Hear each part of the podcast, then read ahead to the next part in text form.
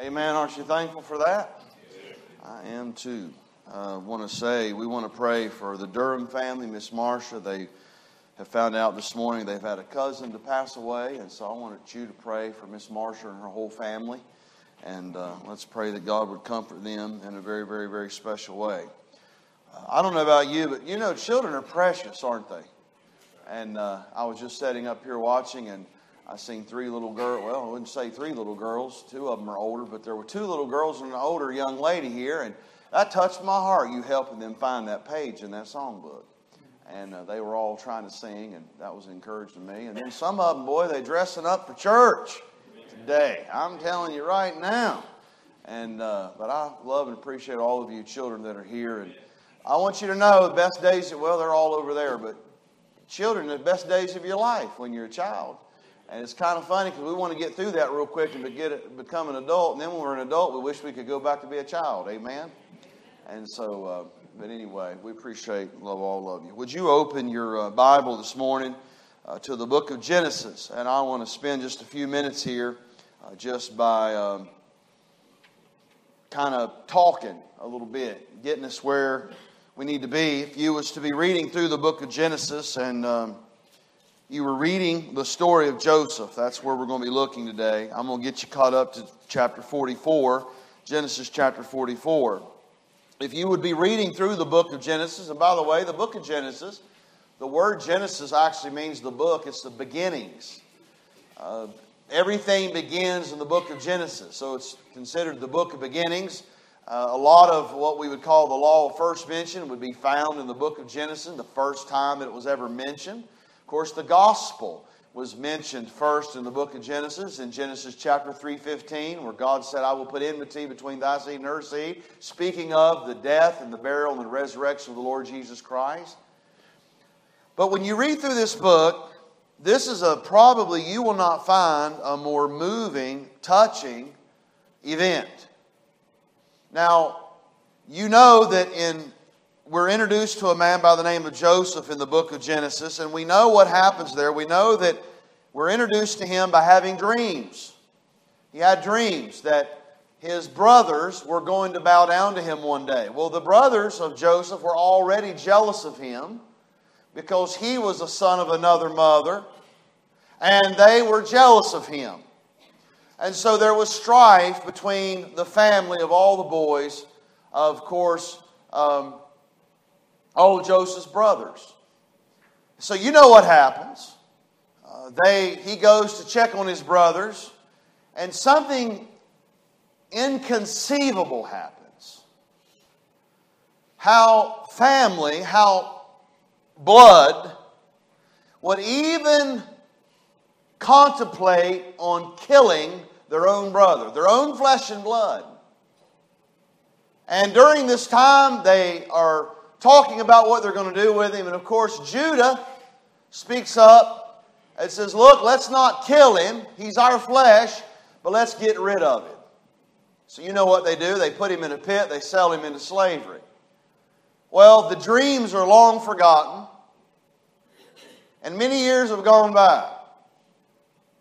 And Joseph has lived a life, to be quite honest, I'm sure he woke up many times, many, many times, whether it be in Potiphar's house or whether it be in prison, that he thought, What in the world did I do to have all of these things to befall me? And here's what's amazing Joseph didn't do anything.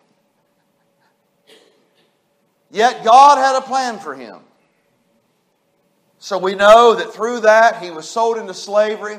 He went to Egypt. He was put in Potiphar's house. He became a slave. Potiphar's, Potiphar's wife lied about him. He was put into prison. He was forgotten in prison. And while he was there, he was able to interpret dreams. And because of one of the dreams that he interpreted, he was able to be released because he was able to interpret the dream of Pharaoh.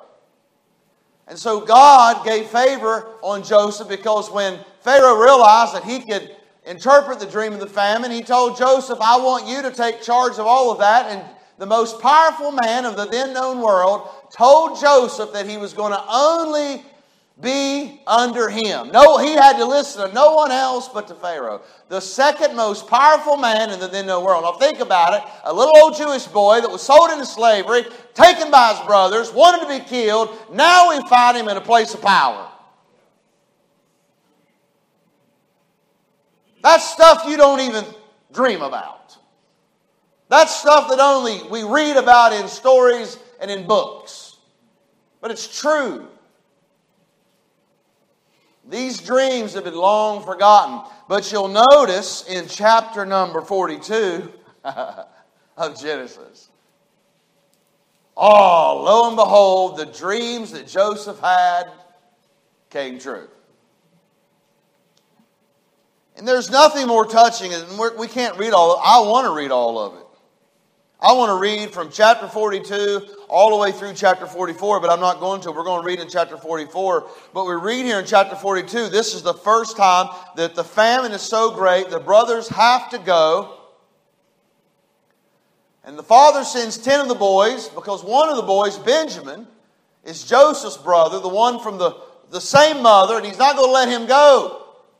Now remember, all these years, the father of these boys has been hurting because he's been told by his sons that his son that he loved, Joseph, has been killed by an evil beast.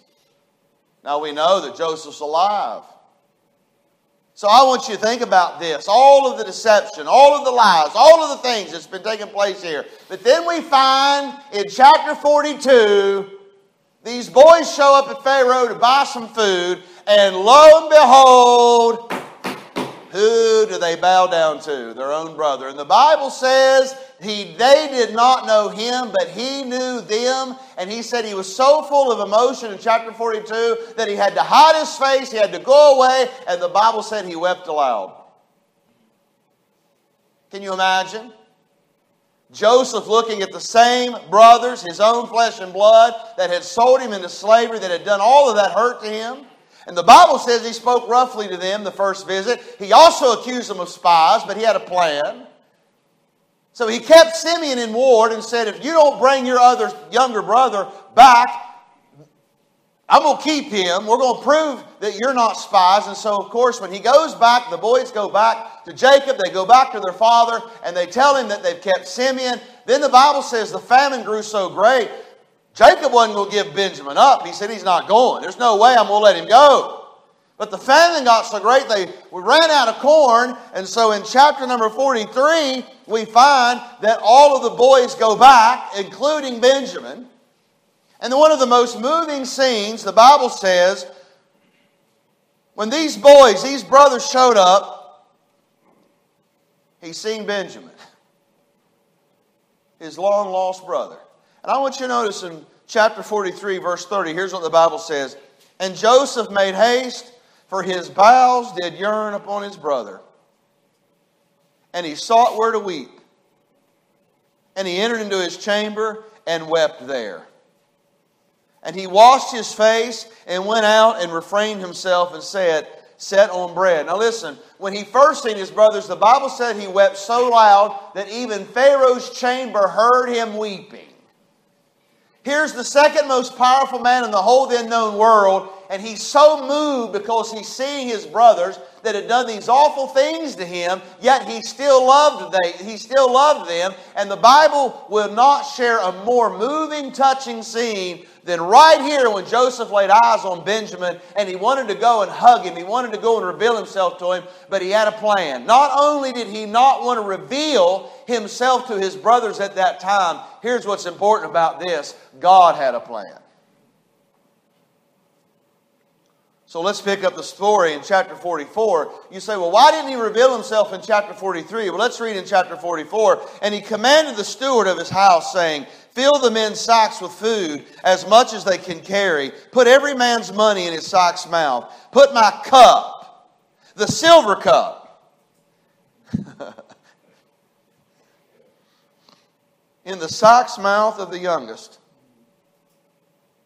and his corn money and he did according to the word that Joseph had spoken. And as soon as the morning was light, the men were sent away, that they and their asses. They, when they were gone, cut out of the city, and yet far off, Joseph said unto his steward, Up, follow after the men.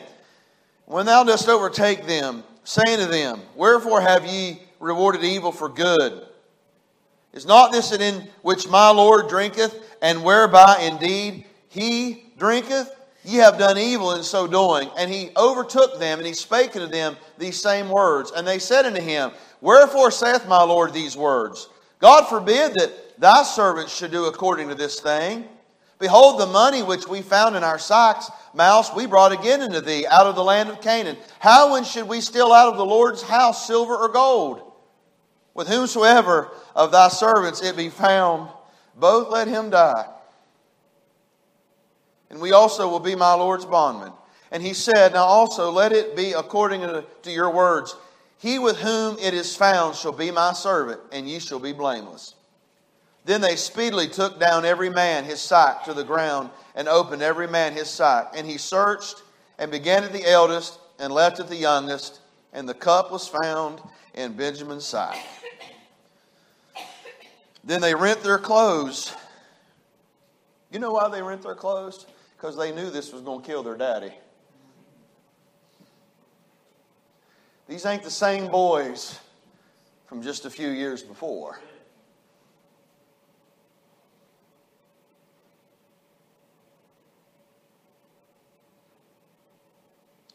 Then they rent their clothes and laid at every man his ass and returned to the city. And Judah and his brethren came to Joseph's house for he was yet there, and they fell before him on the ground. And Joseph said unto them, What deed is this that ye have done? What ye not that such a man as I can certainly divine? And Judah said, Here it is, this is the text this morning. Judah, what shall we say unto my Lord? What shall we speak? Or how shall we clear ourselves? God hath found out the iniquity of thy servant. Behold, we are my Lord's servants, both we and he also with whom the cup is found. And he said, God forbid that I should do so, but the man in whose hand the cup is found, he shall be my servant. And as for you, get you up in the peace unto your father. Then Judah came near unto him and said, O my Lord, let thy servant, I pray thee, speak a word in my Lord's ears, and let not thine anger burn against thy servant, for thou art even as Pharaoh. My Lord asked his servant, saying, Have ye a father or a brother? And we said unto my Lord, We have a father, an old man, and a child of his old age, a little one, and his brother is dead and he alone is left of his mother, and his father loveth him. And thou saidst to thy servants, Bring him down unto me, that I may set mine eyes upon him. And we said unto my Lord, The lad cannot leave his father, for if he should leave his father, his father would die. And thou saidst unto thy servants, Except your youngest brother come down with you, ye shall see my face no more. And it came to pass when we came up unto the servant, my father, we told him the words of my Lord. And our father said, Go again, buy us a little food. And we said, We cannot go down if our youngest brother be with us. Then we will go down, for we may not see the man's face, except our youngest brother be with us. And the servant, my father, said unto us, Ye know that my wife bare me two sons. And the one went out from me, and I said, Surely he is torn in pieces. And I saw him not since. If you take this also from me, and mischief befall him. You shall bring down my gray hairs with sorrow to the grave. Now, therefore, when I come to thy servants, my father, and the lad be not with us, seeing that this life is bound up in this lad's life, it shall come to pass, when he seeth that the lad is not with us, that he will die. And thy servants shall bring down the gray hairs of thy servant, our father, with sorrow to the grave. For thy servant became surety for the lad unto thy father, saying, If I bring him not unto thee, then I shall bear the blame to my father forever. Now, therefore, I pray thee, let thy servant abide instead of the lad, a bondman to my Lord, and let the lad go up with his brethren. This is powerful stuff. If you're wondering why Joseph did not reveal himself to his brothers in chapter number 43, I'm going to tell you why. Because God is working specifically in one man's life, and that man's life is Judah. Notice what Judah says in chapter 44 in verse number 18. Then Judah came near unto him and said, O my Lord, let thy servant, I pray thee, speak a word in my Lord's ears, and let not thine, thine anger burn against thy servant, for thou art even as Pharaoh. In verse number earlier there in chapter 44, we realize that he told us, and told us in verse 16, uh, and Judah said, What shall we say unto my Lord? What shall we speak? So here, I want you, I want you to understand. So here, Judah knows everything that's went on. He knows that he and his brothers has caused this great harm to his father. He knows that he's caused this great sorrow because they are the ones that took the son which their father loved and took him and sold him into slavery. And see, God is doing something special here. By the way, God's working in all of the brothers' life, but more importantly, I believe, I mean, completely working in the life of Judah. You know why? Because you know what he said in verse 16? Here's what he said He said, Lord, it's enough. I can't take no more. That's what he said. He said, Lord, I'm at a place, I've done all of this in my life. I've lied about my brother. We sold my brother into slavery. Now we're here. You're trying to take my another little brother. And he said, Look, I can't take it no more. Here's what he said Lord, I surrender. It's amazing what it took to get him there. The message is this Have you had enough? Judah, have you had enough? Have you had enough tears? Have you had enough guilt? Have you had enough of your lying? Have you had enough? That's what he's saying. Here's what he said I've had enough, Lord. I've been found out. He said right here to this in verse 16, He said, Lord, what can I do? What can I say? The Lord has found out of my iniquity, and then you'll not see a more pleading, more precious, more tender pleading. He looks at the most powerful man of the world and he says, Look, I need to tell you my story. Joseph knew the story, but this is a changed man that was the same man that put his brother in a pit. It's not the same man. Something happened in this man's life. God was working in his life. And that's the whole point. See, God does not violate our will.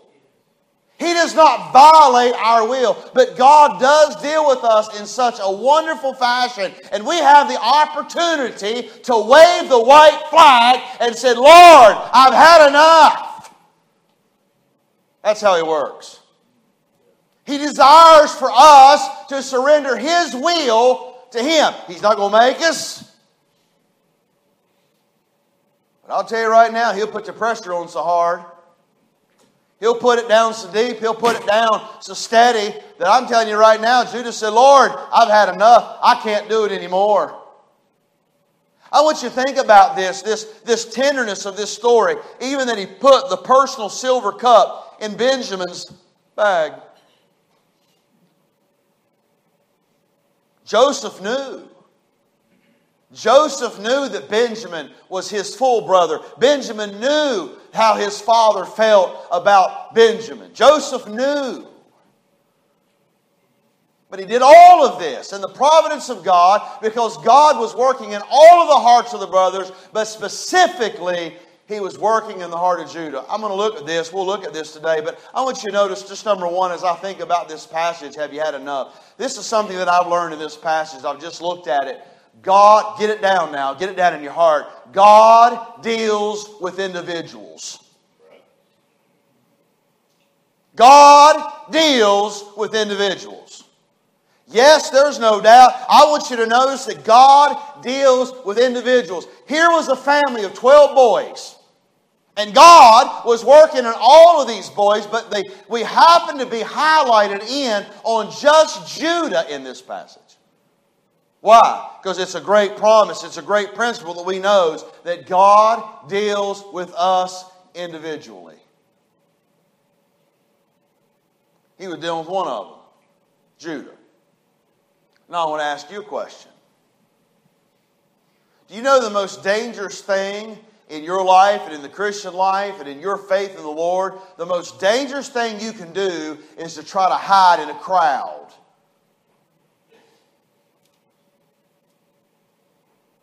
Do you know what makes a message powerful? Do you know what makes something powerful? Do you know what really will change your life and my life? I'm going to tell you what. When it's personal.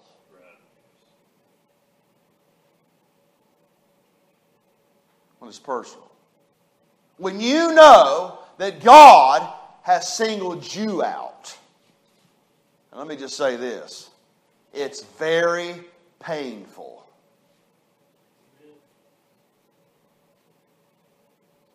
You know, none of us like conviction. None of us like to admit when we're wrong. None of us like to say, Oh Lord, it's me, it's me, it's me, oh Lord, standing in the need of prayer. What we like to do is we like to hide in crowds, say, Oh, I'm okay, I'm better than so and so. But here's what's amazing God's deeper than that. He wants to deal with you personally. He knows you personally. He knows everything about you. He knows your insecurities, He knows your faults, He knows your sins, He knows your lies, He knows everything about you.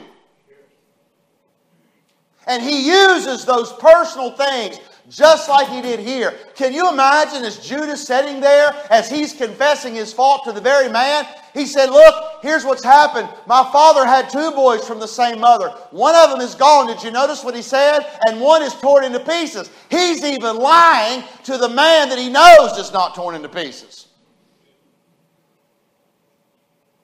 But in his heart, he knows he's guilty.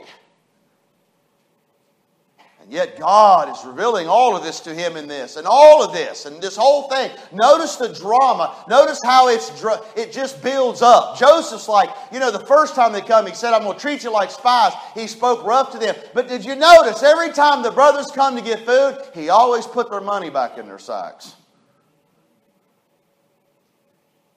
These boys were confused.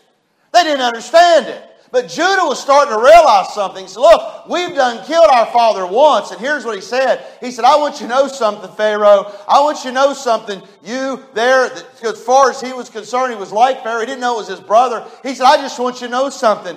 Please take me, not my brother. That is not the same Judah that we found in chapter 38. What happened? God was working in his heart individually, personally. Can I ask you a question? You know what's going to change your life? When you quit hiding behind other people, when you quit talking about what good as far as the church, you know why? This church is not made up of a church, it's made up of individuals, and it will be no greater than how you let God deal with you personally. And the way God deals with me personally every young person here. You need to let realize this God is wanting to work with you personally. Every little detail of your life has been constructed by God. Every detail, every what you think might be a coincidence, it is God trying to work in your heart in a personal way that you'll throw the white flag up and say, Lord, I've had enough. Just like Judah. God deals with individuals in a very personal way. Tailor made. I've never had a tailor made suit. I wear a 44. They normally fit just about right. But I've been told, oh, you got to go get a tailor made. They fit so well. But I'm going to be honest with you, whether having a tailor made suit or not, I'm going to tell you right now, whether we like it or not, God has a tailor made life for us. We might not like every stitch. We might not like every way the needle goes in. We might not even like every little thing about that tailor made life. But I want you to know something. God knows what He's doing, whether I understand it or not. And there's a lot of times I don't understand. But God deals with individuals. Number two, God's ways are not our ways. That's what I learned about this. Yes, we could read chapter 55 of Isaiah, verse 8, where the God, God tells us that our ways are not His ways. My thoughts are not your thoughts. My ways are higher. My thoughts are higher. We understand that, but we see this beautifully in this passage of Scripture. There are many times I know what God is going to do, but I marvel to see how God does it.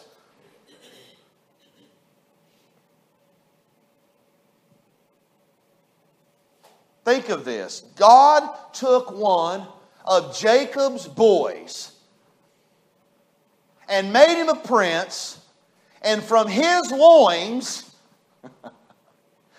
a tribe, and from that tribe, the Lord Jesus Christ came from, the tribe of, say it, Judah.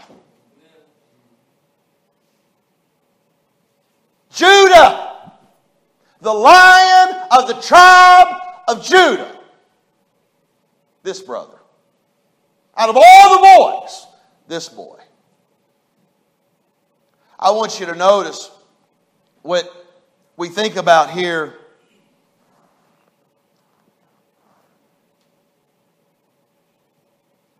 I'm surprised who God uses.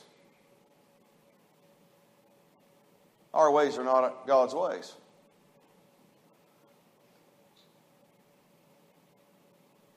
If you went back with me in Genesis chapter 37, you're going to be introduced to real, the real character of Judah. In chapter 37, we're told that when Joseph came to check on his brothers, it was Judah that spoke up and said these words his other brethren wanted to kill him. And Judah did step up, and we kind of think that he was kind of a hero because in chapter 37, Judah spoke up and said, Wait a minute, boys. He's flesh of our flesh. In other words, he's our brother. We ought to think more of him than that, but we really don't. But I think a little more of him than to kill him. But here's what they said. Here's what they said. Let's get rid of him.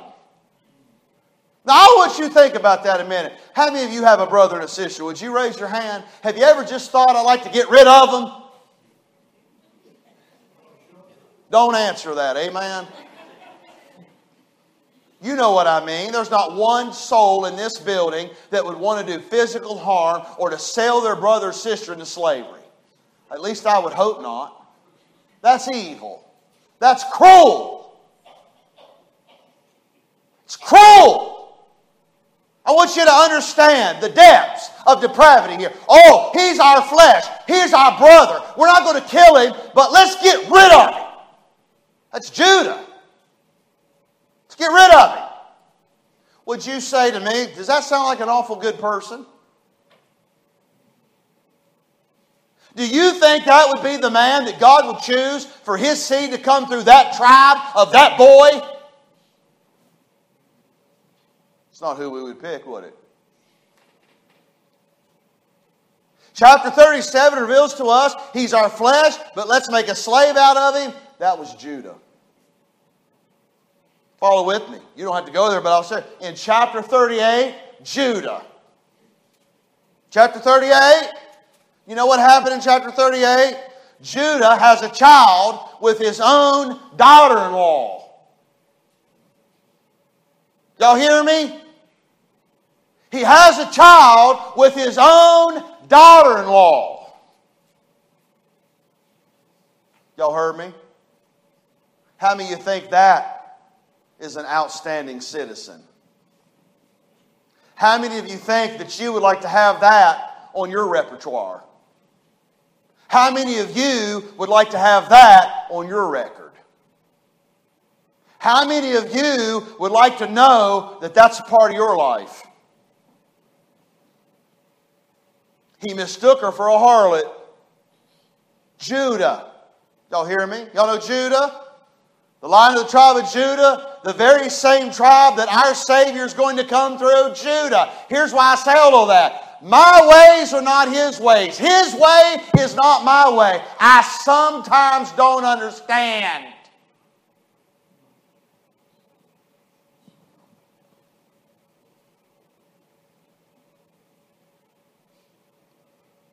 Here's what's hard for me to say, especially today. In spite of everything we think, God is able to work.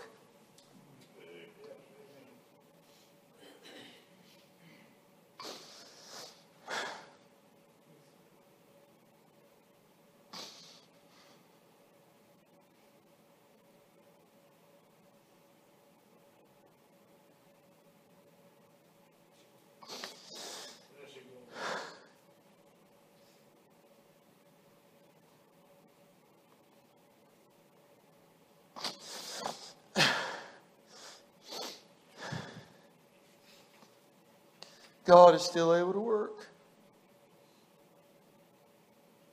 Number three.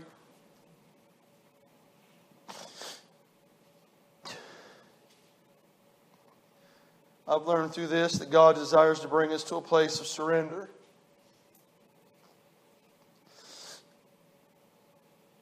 When we come to chapter 44 that we just read, we'll find a different man than the Judah that we read about in chapter 38. He's totally different. You know what we find? You know what we find in 44 different about Judah? In chapter 37, he was talking about how he wanted to get rid of his brother. In chapter 37, here's a man that had all the answers, and he was making decisions for all of his brothers. We're going to get rid of this guy. We're going to get rid of our own flesh and blood.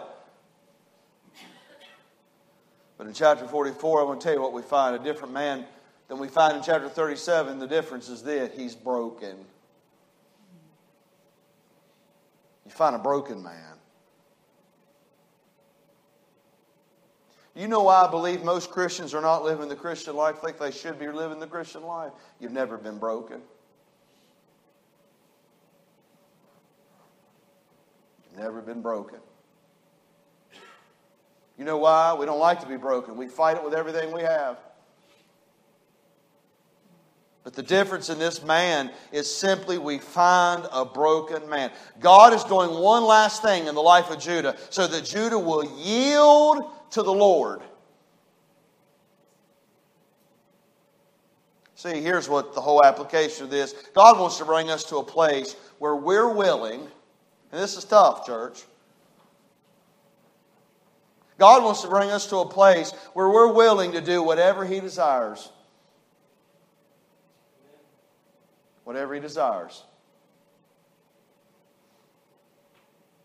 He's not going to force us. That's why my whole ministry life, I've, I've never put people on guilt trips. I've just never done it. I can't force anybody here to do a thing. And if I had to do that, I'd quit. Christian's life's not about force. The Christian life's not about force. Well, the preacher's making me do it. Well, if you're doing it because I'm making you doing it, you're doing it for the wrong reasons. It ain't about force. God doesn't force anything. He's not going to force us, but I'm going to tell you something right now. But God wants us to be willing to yield to Him. He works on the will.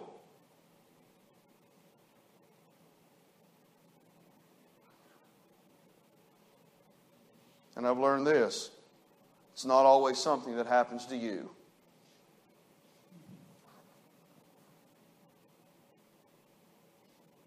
It could be happening around you.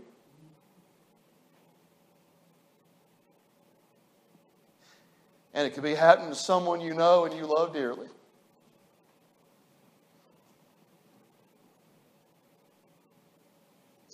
But here's what happens it's always because God's wanting to speak to you and He's going to speak to me.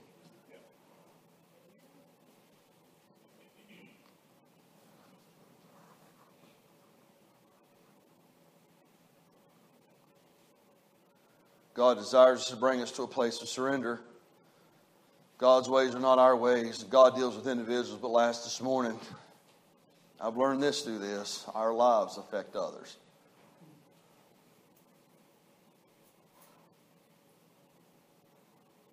One of the most passionate, most tender things you'll ever read is a speech that Judah gives to his brother. When he said in verse 16 of chapter 44, he basically said, Lord, what can I say? What can we do? Our iniquities found us out. He said, Can I please speak to you? And I'm telling you right now, he laid out his life story to him. But if you notice as he started to talk there, in verse 18 all the way down, if you read that as I read this morning, you'll find one thing all the way through it. The one person that he was worried about was his father.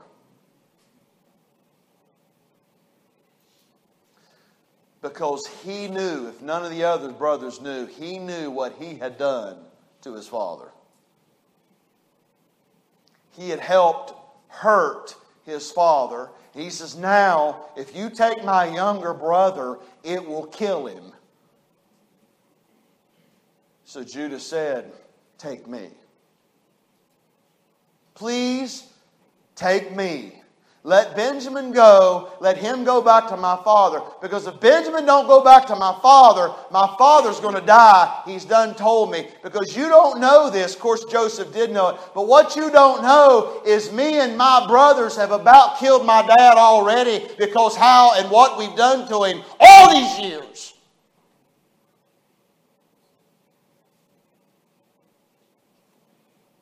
He basically pleaded he begged Joseph not to take his little brother. This is not the same man that went back and lied to his father. Not the same man. He's not the same man. You know why? He had enough. You had enough? You had enough this morning? Not same man. So, oh, I'll tell you right now, something changed in that man's life. But I'll tell you what, he loves the Lord. He's living for the Lord. Well, I'm going to guarantee you one thing. It always goes back to a place where they said, I can't do it no more. I've had enough. I'm waving the white flag. Lord, I'll do what you want me to do. I'll be what you want me to be. I can't take it no more. I'm surrendering.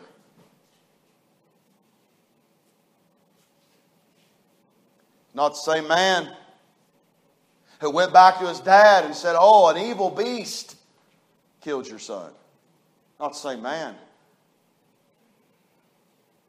Now, the same man that was willing to hurt his father years before, now the same man is protecting his father. What happened? He had enough. What happened? God changed his heart. Can I ask y'all a question? Has God really changed your heart?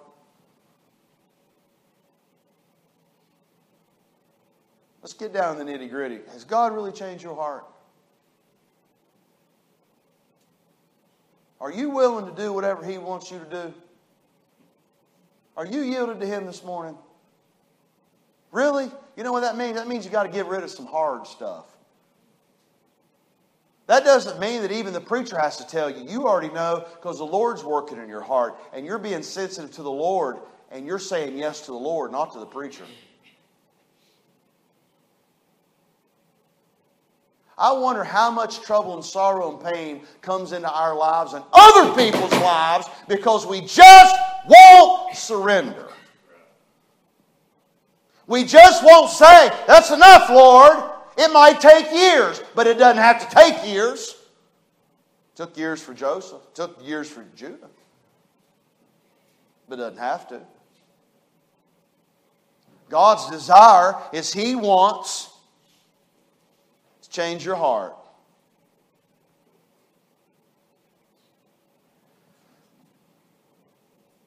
Your life, my life, affects other people. Let me just go ahead and put a little exclamation point down here. Your sin affects other people. Your decisions affects other people that are innocent.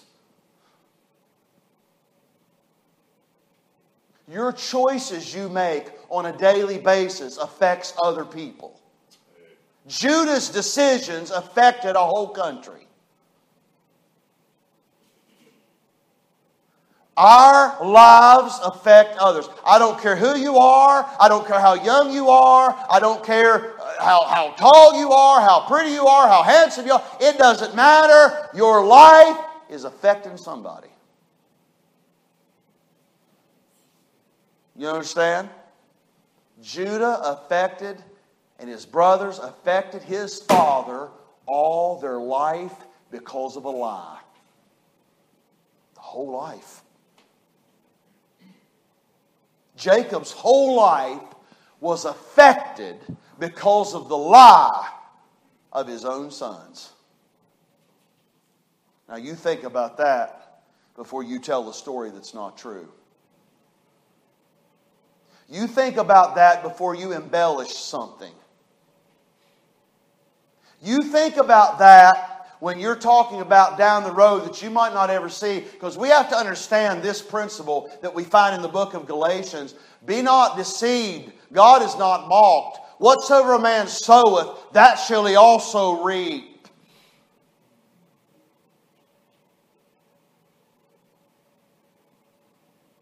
And here's what's amazing Judah just didn't reap what he sowed.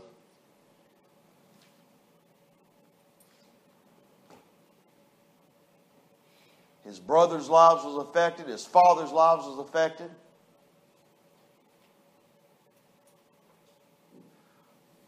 Our lives affect others. I don't know about you, that's a good, heavy responsibility that we all should carry. You want to know what that looks like in a very personal way? As this morning, as I look down here and see two little girls and another older young lady helping them open a songbook and sing out of that songbook the gospel songs we have in our hymn books. God help us if we ever do anything to affect them.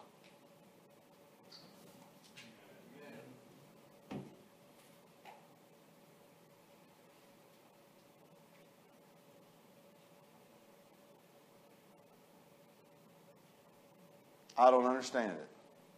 But God's ways are not our ways. I would have never picked Judah where Jesus Christ would come from that tribe. But you know why I like that story right now? It's helped me. There ain't nobody too bad that he can't use. And I don't even like saying that right now. But it's true.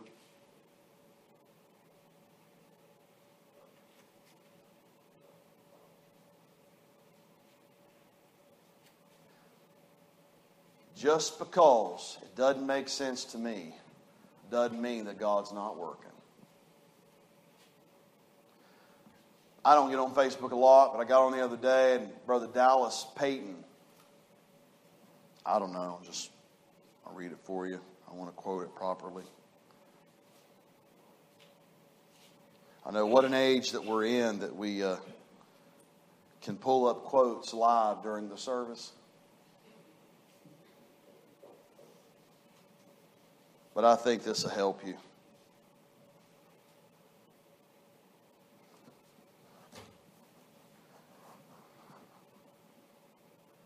A quote from Charles Spurgeon God uses people who fail because there aren't any other kind around.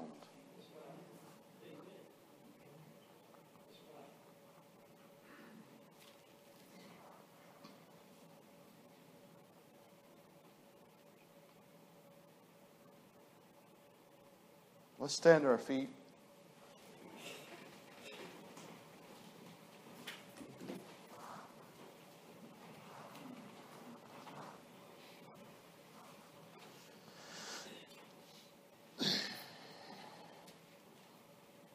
with head bowed and eyes closed, can I ask you? Let's be honest now. You had enough.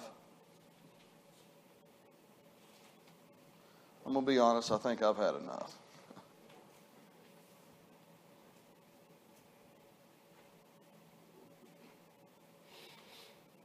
Just like I said there a little while ago, I think it's powerful, and I hope you understand it. God's trying to work in our life. It could be happening to you, but normally it could be happening around you and to someone that you know and love, but at the same time, God's still speaking to you. As I was studying for this, and even trying to finish up this morning, as I was at a place before I came here, I just said it out loud. It's me, Lord. it's me. You're speaking to me. How many of you know that God loves you enough and you know He spoke to you in the past? How many of you are sensitive enough to know that He's wanting to speak to you right now? How many of you know He has spoken to you about something? Would you raise your hand? You're not ashamed of it? You know He's spoken to you about something? Well, what are you going to do about it? Now, I know coming down here and praying to an altar you know, it's not about just looks and, well, no, no, no, no. It, it, is, it is really an act of yielding. That's what that is about. It's yielding. You're, you're yielding to the Lord. He can speak to you, but if you don't yield, means nothing. So, how many of you would yield today? Whatever he spoke to you about, she's going to begin to play. Why don't you come down, find just a place at the altar, why don't you say, Lord, have your way with me?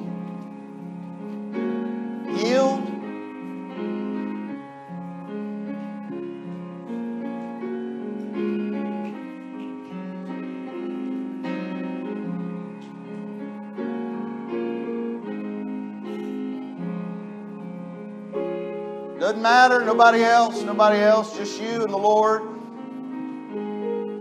Want to speak to us, yield to Him,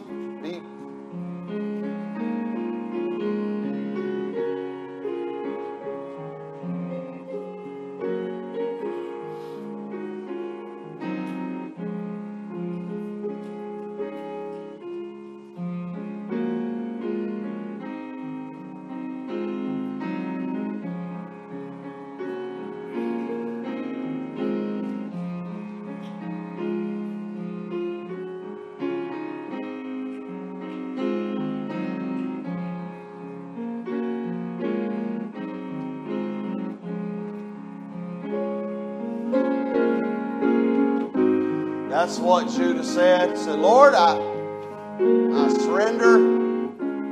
Wasn't the same man. See, when someone gets broken, you're not the same. you're not the same. You're not the same. You're not the same.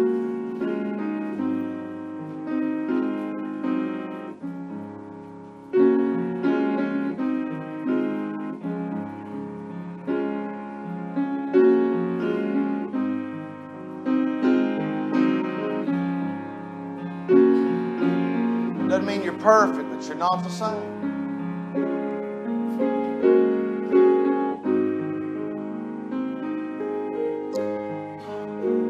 Heavenly Father, we come to you this morning. We thank you for your word.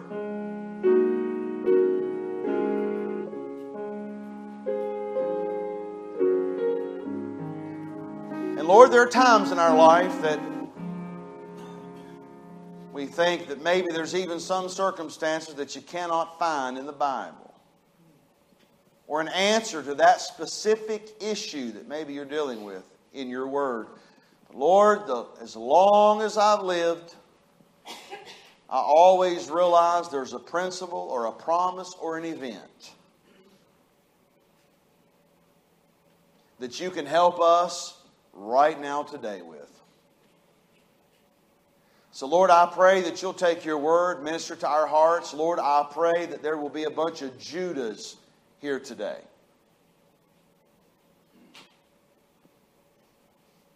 Say, I've had enough. Whatever that might mean. It might mean, hey, I'm, I've had enough of just being a casual Christian. I've, hey, Lord, I've had enough for not surrendering this. Or, Lord, I've had enough. I can't take anymore. I got to give more to you. Or I've got to do more for you. I've got to yield that to you. I've got to surrender. You've been working on me. Whatever it is. And Lord, I love that you work in individuals' lives. Lord, I don't always understand them, but your ways are not my ways. And Lord, we know that you're trying to bring us to a place of surrender, but Lord, we must realize that our lives affect other people. Help us now. We ask it in Jesus' name, and all God's people said. Listen, have a great Labor Day. How many of you are off tomorrow? Enjoy it. Don't do any labor. God bless you.